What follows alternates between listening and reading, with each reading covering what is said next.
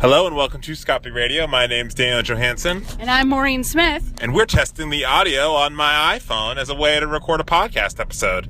I have no idea if this is going to work, but we're going to do a quick 20 minute episode just to uh, check in with you all. We're in the car, up on our way to Door County. How are you, Maureen? I'm pretty good. Um, I um, we stopped because I had to pee, and so now I'm trying to get back on the highway. Um, I'm gonna focus on that for a little bit, so I'm gonna let Daniel talk. But I'm I'm good. I'm excited Cool. for Door County. Yeah, so the first thing I really want to talk about is um, something that happened recently. I got into a couple Facebook fights before we left Chicago. Oh, sure. Charming that we're talking about your Facebook fights. Well, yeah, I think it'll be a little fun thing. Well, I think the I think they're really interesting fodder for conversation. So the first thing that happened was I'm a part of a Dungeons and Dragons 5th edition Facebook group. Um, and I know like some of you heard that and are like this sounds terrible. And like sorry. Um, but so basically what happened was um, someone posted this uh, trans woman posted in the group being like um, I'm very interested in trans characters being represented in D and D sessions. Uh, Which like fair. so one and one of the things that she posted about was about basically the idea that if if let's say on average, and this is a pretty conservative average that she gave, like one in 100 folks are trans.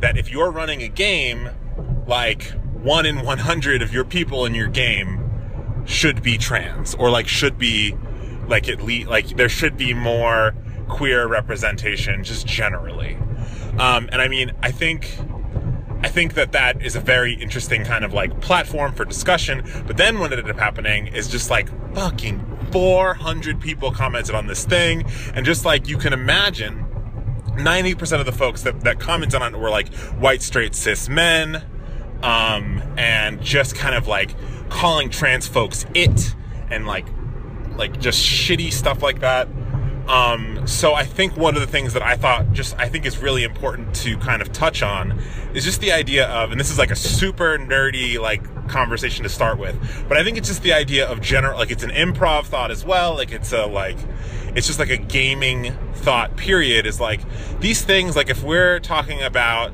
we're talking about d&d you're talking about the sessions you're playing or if, even if you're talking about like let's say if you're talking about representation in an opera representation in a play or like representation in art. Like all of these things whether they're fantasy whether they're re- like based on reality like they're all partially based on reality. And so the, th- the fact is that like if you want to be expanding what those things are doing and what those things are standing for, like you have like applying that reality will only make for a richer and more full game. Well, and my thought on this is that it's so weird to have just like a phone in my face while I'm driving. My thought on this is that I think we're starting to see a lot more representation in the type of media that D&D comes from like we we talked a couple months ago about like Steven Universe and I think that the same type of person who would watch Steven Universe as an adult would be the type of person to also play D&D. And so I think that we're starting to see kind of a shift in um, the kind of representation that we're seeing in fantasy you know, fantasy content, let's say.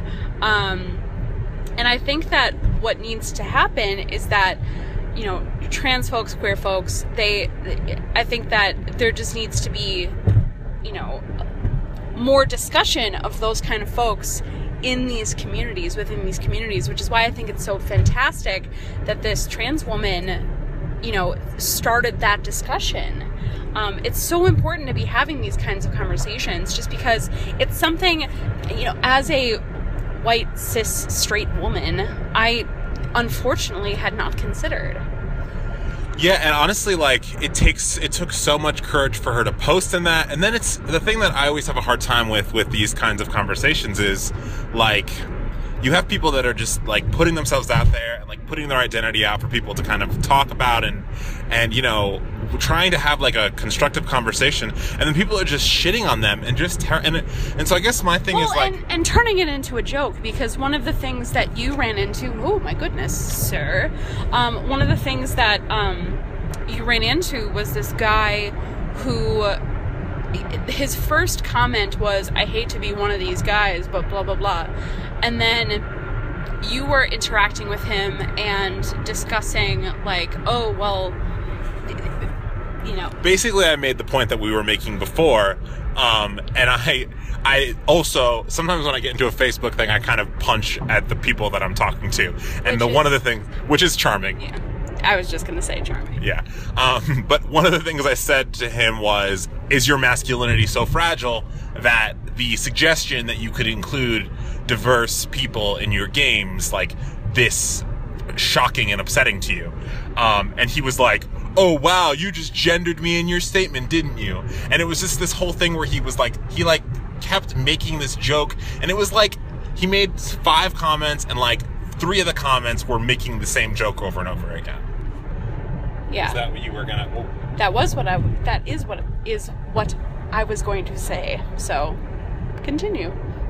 Well, no, and I just I, I that's what I got for that. Um, No, so what so honestly, I think that considering that it was the first uh, you know probably one of the first times that that discussion had happened in that group it probably went as well as it was going to in a community where like gamergate happened for instance yeah, where like you know there was just this upheaval of people who were like so against women being a part of the gaming community. And so i think that these conversations just need to continue of you know queer folks trans folks you know you know, gender non-binary folks you know all types of folks being in, involved in every community. I, you know it's it's discussions that you know white cis straight people need to be having. It's conversations that queer folks need to be having. It's the the visibility is what's going to make it a thing yeah, I, I agree, and I think that really touches really well on the thing that we've talked about before, and is the thing that kind of strikes me with these kinds of conversations, which is if you're a part of a community and like a, a generally supportive community, like D and D sessions can be a really formative, really communicative like experience for growth and fun and and therapy and relaxation and all these things. Um, but you know, traditionally, I think that I think that that's not always the way. I think that those are uh, how our D and D sessions go. Yeah. I think that there are definitely communities within the D and D playing community where it's pretty, you know, pre- n- not very inclusive, not very sensitive to women. Um, because like we've come across like we've come across d&d games where there's like violence against women and yeah, so i think that um yeah i, I think that our d&d games are a good example of that but that's not speaking to the entire d&d community which is why these conversations need to be happening Well, yeah, and I think for me, it's like Facebook groups can be these really communicative spaces, and that's kind of where. But I agree with you. I completely agree with you. Um, but I guess the other thing that I kind of am touching on with this is that if you're if you're part of these communities, like it's really important to keep them accountable because I I think we we need to do that. I think that's what that's kind of a lot of conversations that are centering around is just this idea of um, there was someone that posted something about uh, someone posted that uh, maybe you've seen this meme. It's this thing like where it's like the candidate for the 2020 campaign is, and they list five things, and one of them is like is not going to be ideologically perfect, uh, isn't going to get you excited, like isn't going to, you're not going to completely agree with them, and yada yada yada. Um, and like that's a a, a fair thought, but I don't like leading with that because I think what that really does is um, it doesn't allow for us to really get into the nuance of what is and isn't working in political discourse. Because the fact of the matter is, like, yeah, like, of course, we all, I think most people that voted for Bernie, most people that wanted to vote third party, short of people that were too ideologically pure to not vote for Hillary, voted for Hillary. and I think that that is something that we really need to like accept and understand, and be and we can't like you can't be like oh if only the people that had voted for Jill, Jill Stein or Gary Johnson had voted for Hillary like we wouldn't have Trump as president because you're wrong because those people would have never voted for Hillary and that's the wrong way to think about it. Like the the things that are way more important is the fact that half the people didn't want to vote or um ha- like so many people we talked about this the show with on the 100th episode with Josh that so many people were disenfranchised from voting because of voter suppression laws and things like that. And so uh, that's kind of where I'm getting at with this is we need to be taking these communities, we need to be taking these discussions and have the nuance and and um, pull, pick apart policy and figure out what it is specifically that is causing the major issues that we're having because usually they are these minor things like identity po- not not that identity politics is minor but they're but you know what i'm saying that like they're Yeah, so of course identity politics aren't minor. It's it's what we started this entire discussion, you know, this entire episode with.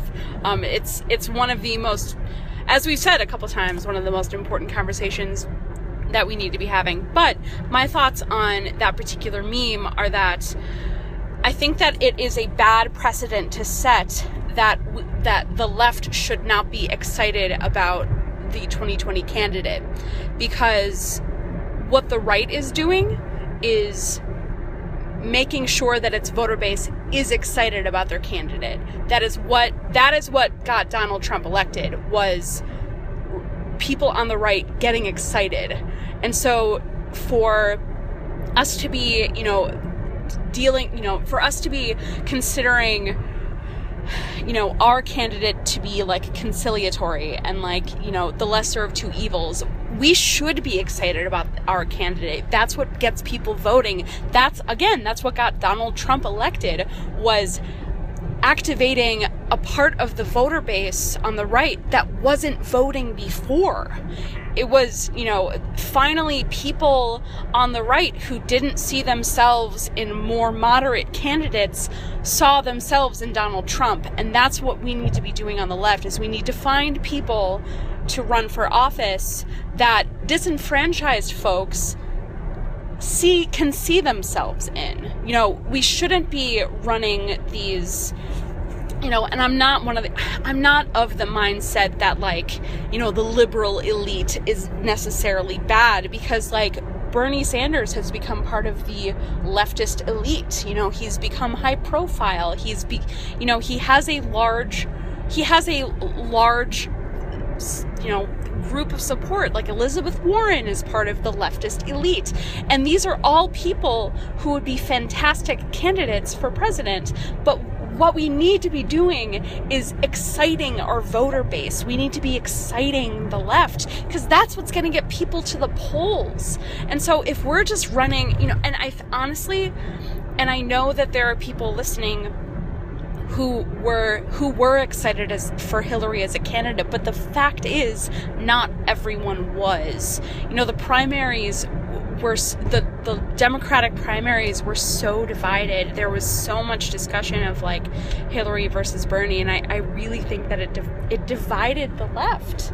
And so, you know, we really we need to be I don't know. I'm, I'm, I'm a broken record at this point, but we need to be excited about our candidate at the left. So saying that we should just kind of blindly accept it and just begrudgingly go vote is what got us into trouble in the first place. I completely agree. I completely agree. And the the other thing that I, I really wanted to touch on to really kind of um, piggyback on what you're talking about is one of the things that's going on um, on the left right now in Chicago is over this week um, they're having the Democratic Socialists of America convention in Chicago. And, I, and, so I want to talk a little bit about the DSA because I think it's a really interesting uh, group. But I want to talk about it specifically in this conversation that we're having here, um, because because there was a there's been a lot of um, there's been a lot of inside of the DSA. There's been a lot of like frankly, white, straight, cis brocialists, uh, you know, kind of rearing their ugly faces in these kind of political discourses. And I think the thing is that uh, any socialist movement has to has to have has to go hand in hand with identity politics, and the DSA specifically is the largest socialist organization in America. Um, and on top of that is founded on the idea of inclusivity, the idea of bringing different perspectives into this discourse. Um, and I, I, think that, um, you know, one of the things that happened recently is there was a really great post in the the Dank meme stash places of all places, but it wasn't specifically. That's what I like about the Dank meme stash is that it's not specifically always memes. I mean, there are memes, and it, it sometimes the memes are great, and sometimes they're brocialist, whatever. But there was specifically a post that was talking about critiquing Hillary Clinton, and there's a difference between critiquing Hillary Clinton for being a war hawk for not really being great on welfare, like not being great on workers, not being great for all of these really fantastic socialist leftist policies. And on top of that, she's not perfect on identity politics either. But the thing is, going from there to like critiquing her looks, critiquing her as a woman, critiquing be, critiquing for sexist reasons. That shit drives me fucking insane. Yeah. And it hap- not only does it happen on the left, but it happens on the right. I don't give a sh- I don't give a shit what Melania wears. I don't give a shit what fucking Kelly Conway looks like. She could she she could show up in a bat costume and I wouldn't I wouldn't care if she if she showed up in a bat costume and started saying that Planned Parenthood should, you know, sh- is is an institution worth protecting, I would be like, "Yes! Bat costume forever." Like I don't I don't care what sh- what she looks like. I care about the shit that comes out of her mouth. And I think that with Hillary Clinton, we it's the same thing. You know, people can people can knock her looks all day, but it doesn't matter what she looks like. It matters what she's saying. I agree. I completely agree. So yeah, so I mean, I think that it's really that really piggybacks well off of this idea of. Sorry, uh, sorry. A, a thing that's been driving me nuts, actually, and you know, people. I was like, oh, there's something recently that's been bothering me. What's driving me crazy recently is all of the fat shaming of Chris Christie, because I disagree with Chris Christie's politics. I think that he is a bad person. I think that he, I, I, you know, he, he's a. He, I do not think he should be in office. I think that there's you know, whatever. I don't care that he's fat. And I think that people are using that as a distraction. They're turning him into a clown and not and not like someone to be taken seriously when he you know, New Jersey is a is an important state. They're a state with a lot of money. They're a state with a lot of power, and the governor of an important state like that does have power. And the fact that we're diminishing him to what he looks like is dangerous and it's distracting. And I and we need to cut it out. The left needs to cut it out. Because first of all, fat shaming is wrong. Fat shaming, fat shaming is wrong. I don't care how evil the person is. It's the same with Kelly Conway. I don't care that she's very, very thin or has a different looking face. Who cares? She's a bad person. She's rotten on the inside. Chris Christie is rotten on the inside. We need to be focusing on that because to normalize the shaming of people's appearance, we're going to start doing that to people who are doing good, and we're going to start diminishing people who are doing good based on what they look like. We need to cut that shit out. It drives me insane. Yeah, I completely agree, and I think it like it like I think the theme of this little episode that we're doing is it's about if you, people that you agree with on one thing but disagree with on another thing. There should be no reason why you don't feel comfortable disagreeing with them on the one thing. I don't understand what it is, and and I feel like this is a very American thing. We were joking with your mom and um, her friend Betsy about this, about this idea that like both both of whom are donors to the show they're both great people, yeah, um, and donors to the show. Um, but I think it's this a very American thing to um, to assume that other people don't know things or that it's it's really hard to like I feel like it's a very American thing to like talk to other people in a way that makes them sound like they don't know what they're talking about. I mean, I know your mom specifically was talking about something that happened in fairgrounds, right? Yeah, she. Uh, my mom came and visited me visited me at work, and I had her try something with turmeric in it. And I asked her if she liked turmeric, and she was like, "Oh, I guess I don't really know what it tastes like." And the woman in front of her in line said, "Well, it's a spice," which, like, yeah, but but okay, Miss Spice Expert, describe its taste for my mom right now. yeah, and I, I think it's this idea too, where I even think that maybe I don't know this woman. I've, I wasn't there. I don't know that, but I think it, it ties into this idea of like people uh, can be, especially Americans, like think they're being helpful by being disparaging, and I don't think that that's fantastic. And I, and I think in a in a weird way, that's in the same vein of this idea of like when people disagree with you on a nuance of something you're talking about, they're not they're not discrediting your entire point. Like it's about refining it. It's about figuring out what's best. It's about, you know, when we're shopping for a Democratic Party party candidate, it's about making sure that that candidate is the, is the strongest candidate possible. It's about making sure that um, that person is representing the American persona or the American desire or what we want for our country in a way that really represents what the people actually want. Yeah, genuinely. And I made this point earlier. That's what they did with Donald Trump. They heard what their constituents were saying. Donald Trump heard what was happening on the right. He had it, he had his finger to the pulse of what of what racists and xenophobes and hateful people wanted, and he is projecting that. He is giving the people what he wants. And if we and if we bring forth a candidate that the left isn't, you know, strongly behind, it gives the right more fodder to say, like, oh, well, you know, the left can't even, you know, get a candidate that they're behind. Like, it's just another mouthpiece for the DNC, blah, blah, blah.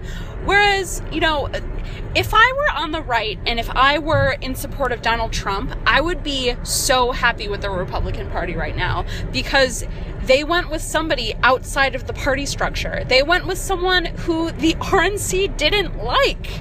Yeah. and the dem- the the left as the left looks right now, they will never do that. They didn't do it this time. They didn't do it with Bernie Sanders. The DNC did not like Bernie Sanders, and so they did not run him. The DNC loved Hillary Clinton, and they ran her, and it did not pan out. So I.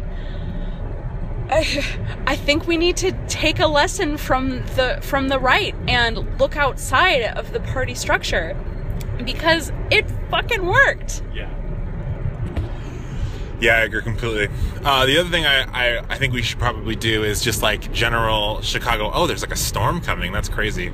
Um, general. Oh, it's like about to rain really bad. We're probably gonna have to go in a minute because you're not gonna be able to hear us. Um, keep an eye out for lo- local Chicago art. I know that the Opera on Tap show they're starting a new project up at Ignoble, which is exciting for them because it's uh, it sounds like it's funded, which means they're gonna be able to pay their singers to some extent. Um, so hopefully that's going to be going to the singers and to the labor because that's really important that you know you're you're contributing to your laborers even in an artist sense. Um, yeah, is there any other Chicago local art stuff that you that you're thinking of that we should talk about or just kind of like shout out? Um, when are you posting this? Like right now? I mean, if I can get it up, yeah. it's probably gonna. I need to charge my MacBook, so it'll probably go up while we're recording the episode with Catherine Duffy. Um, I, uh, I don't know. I, as soon as we're finished, I'm probably going to be like, oh damn, I should have plugged blah blah blah. But I can't think of anything right now. Um, yeah, I, I think we're good. Cool. Well, thank you all so much for listening. I've been Daniel Johansson. I continue to be Maureen Smith. Uh, if you want to keep up with what we're up to, there's a lot of ways you can do that. You can head over to scapimag.com. That's our site. Uh, we have all of our articles there. We are looking for more writers right now. So if you have journalism experience, know how to write an AP style, and think you have a really good local arts story pitch, shoot us an email at scapimag at gmail.com. Uh, we're able to pay $20 per article for something like 800 to 1,000 words. So yeah, let us know. That would be fantastic. Otherwise, you can keep up with us on social media, on Facebook, Scapi Magazine, Instagram and Twitter at oh Instagram, Twitter, and Tumblr at Scapi Mag. That's S C A P I M A G. And as always, I'm here to emphasize the importance of donations. We run on a shoestring budget, and everything that we've been able to do up until this point has been through the generosity of our donors. And you can be one of those donors too. All you have to do is head to scapimag.com, head to our About section, and uh, you can become a monthly donor for as little as $5 a month, up to $100 a month if you are so inclined, uh, or you can do a one time donation. Uh, we would love either, but it behooves you to become a monthly donor because we're starting to offer some fun incentives. Um, by the time you hear this, it will likely be August 1st. So um, we for the month of July, and we're going to be doing more things like this in the future. For the month of July, if you would become a monthly donor, um, you would have been entered to win a copy of Ross Crean's The Great God Pan, which is an opera that he had recorded through Parma Records. Um, it'll be released on Naxos, which is very exciting. Um, but and um, anyone who became a monthly donor in the month of July um, was entered into win a copy of that. Um, however, we do have a thing going where our next donor, our next donor will receive a gift card for a month of free yoga from B Yoga Andersonville. Um, I cannot think of a better deal than that. Five dollars yeah. a month to win a month of free yoga. Um, so, you know, get in there now. yeah, and I think we can extend the Ross Crean recording if you can get that in before August first midnight. If you can become a donor before then, we'll we'll include you in that. Um, otherwise, that's pretty that's the deadline, I think. Yeah, I agree with that. Um, so yeah, I um I, I had a revelation earlier that we should probably keep the donation spiel shorter just because it's annoying. Um, but it just it means a lot to us. If you're able to give, then you should. If you're not able to, that's fine too. But give a little, give a lot, and if you can't give, then you should listen, you should participate, and you should share. Cool. Thanks again so much for listening. Go out and make something.